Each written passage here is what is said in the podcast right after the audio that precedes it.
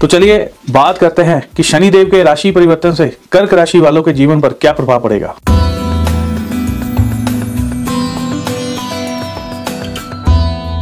किसी को भी, अगली बात है, किसी को भी पैसा नहीं देना आपने।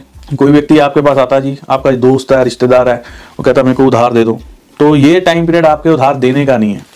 जहाँ पर आपने उधार दिया, वहाँ पर आपने मुसीबत को गले में फंसा लिया।